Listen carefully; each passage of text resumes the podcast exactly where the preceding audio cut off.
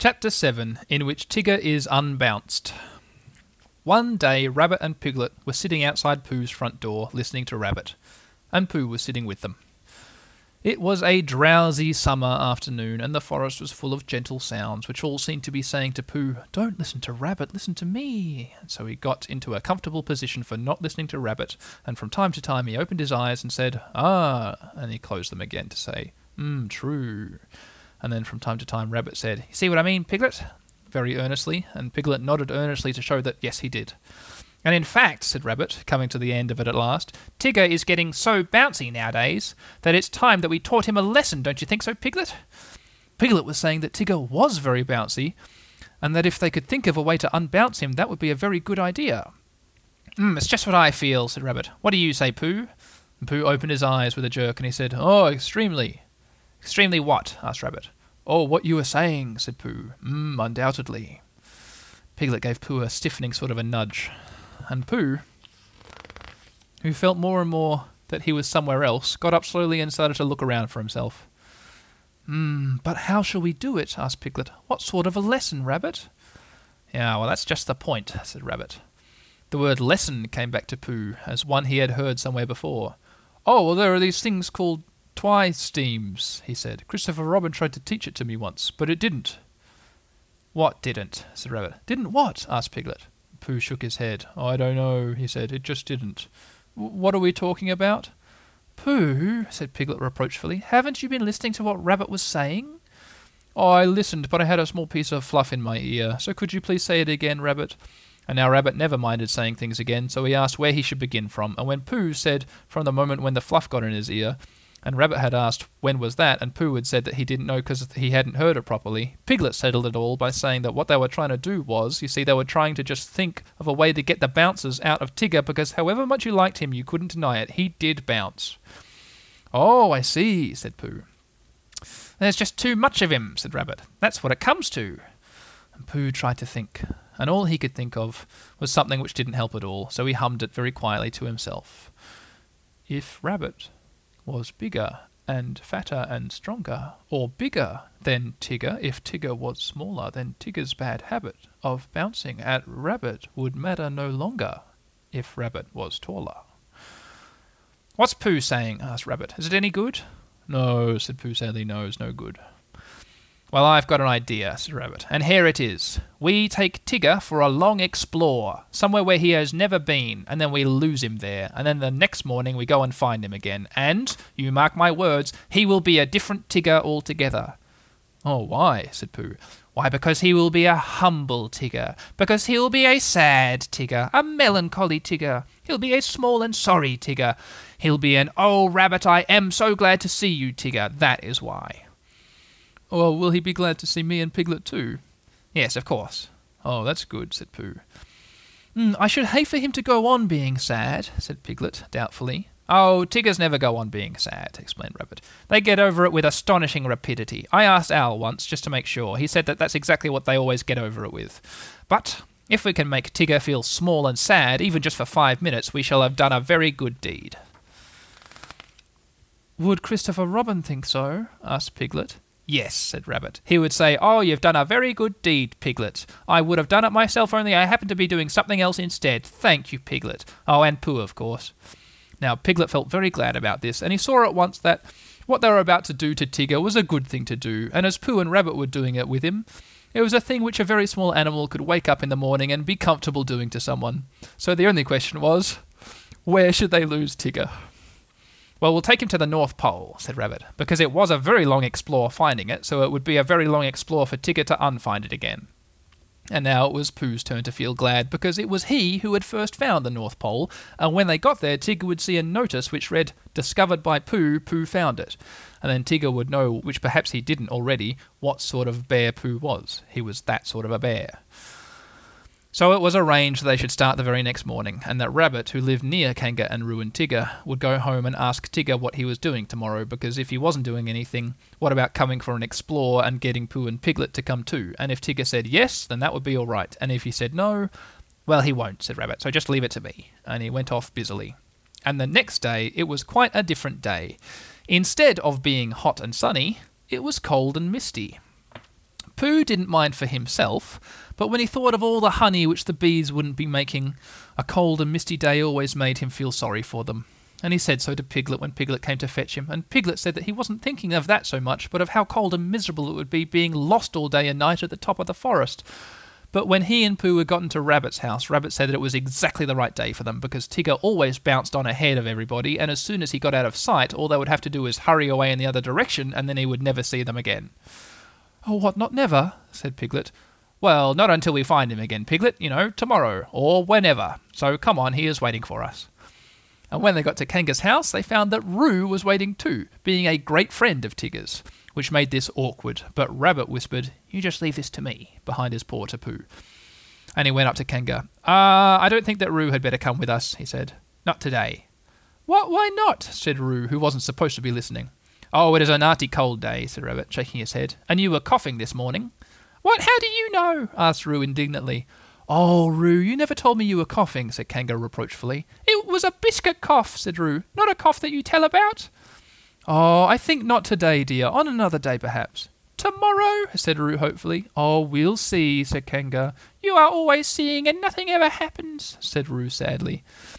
Oh, but no one can see on a day like this, Roo, said Rabbit. I don't expect that we shall get very far anyway. And then this afternoon we'll all. Uh, well, we'll all. Well. Oh, oh, Tigger, there you are. Come on. Goodbye, Roo. This afternoon we'll. Oh, yes, well, come on, Pooh. Already? Yes, that's all right then. Well, come on then. And so they went.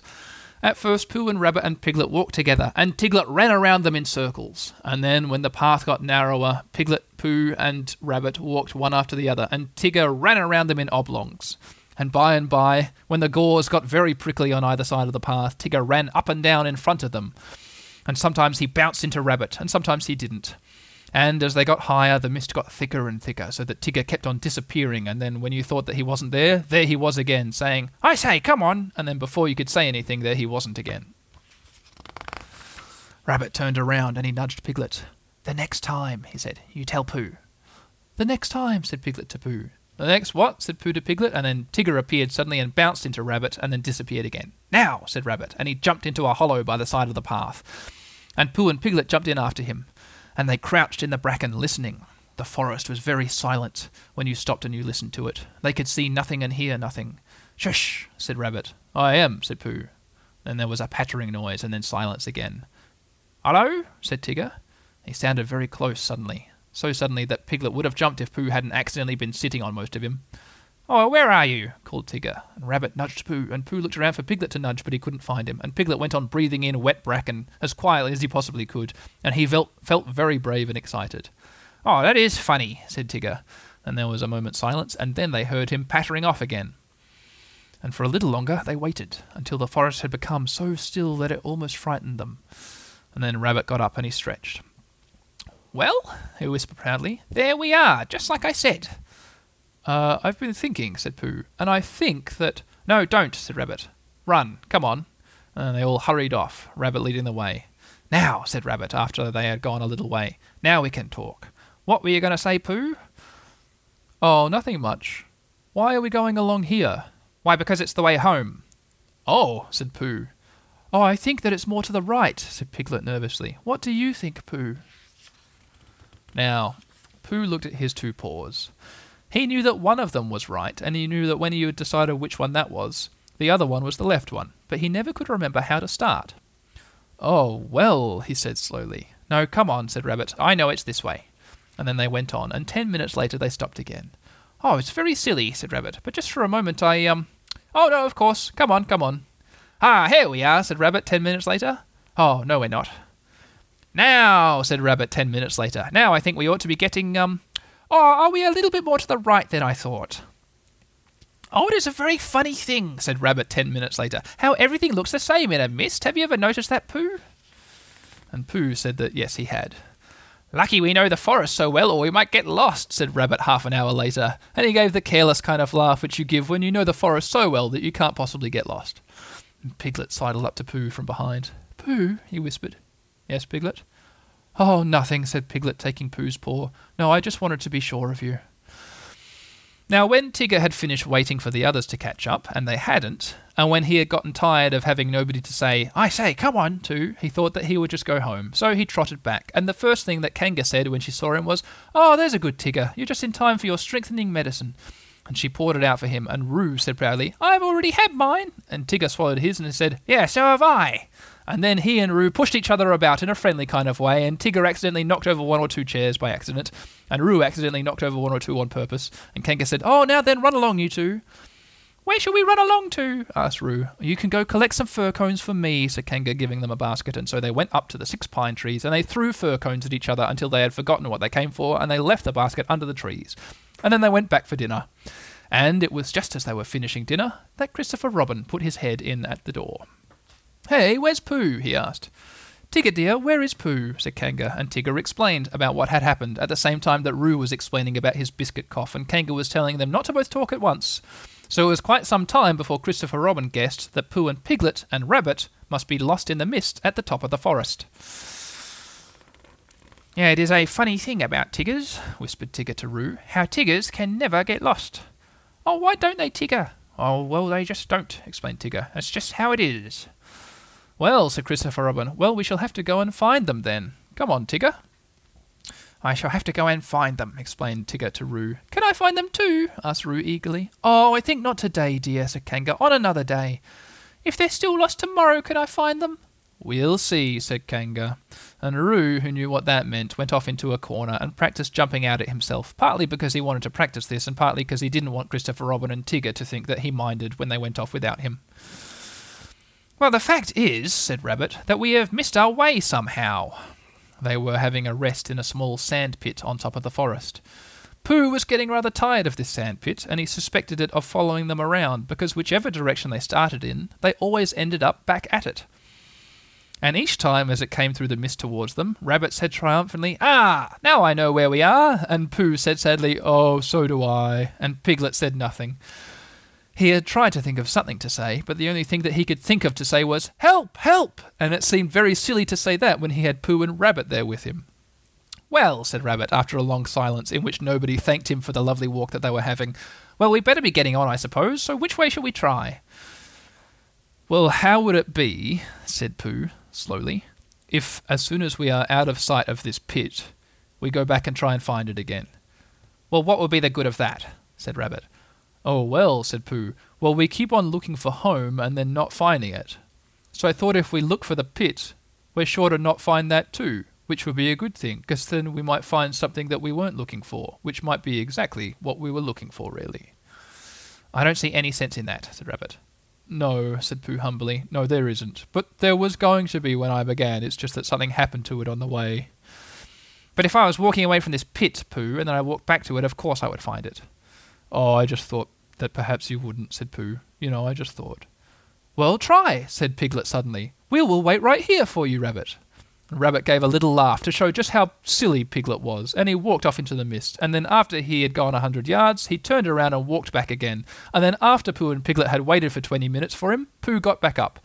Yeah, I just thought, said Pooh. Okay, now then, Piglet, let's go home. Oh, but Pooh, cried Piglet, all excited. Do you know the way?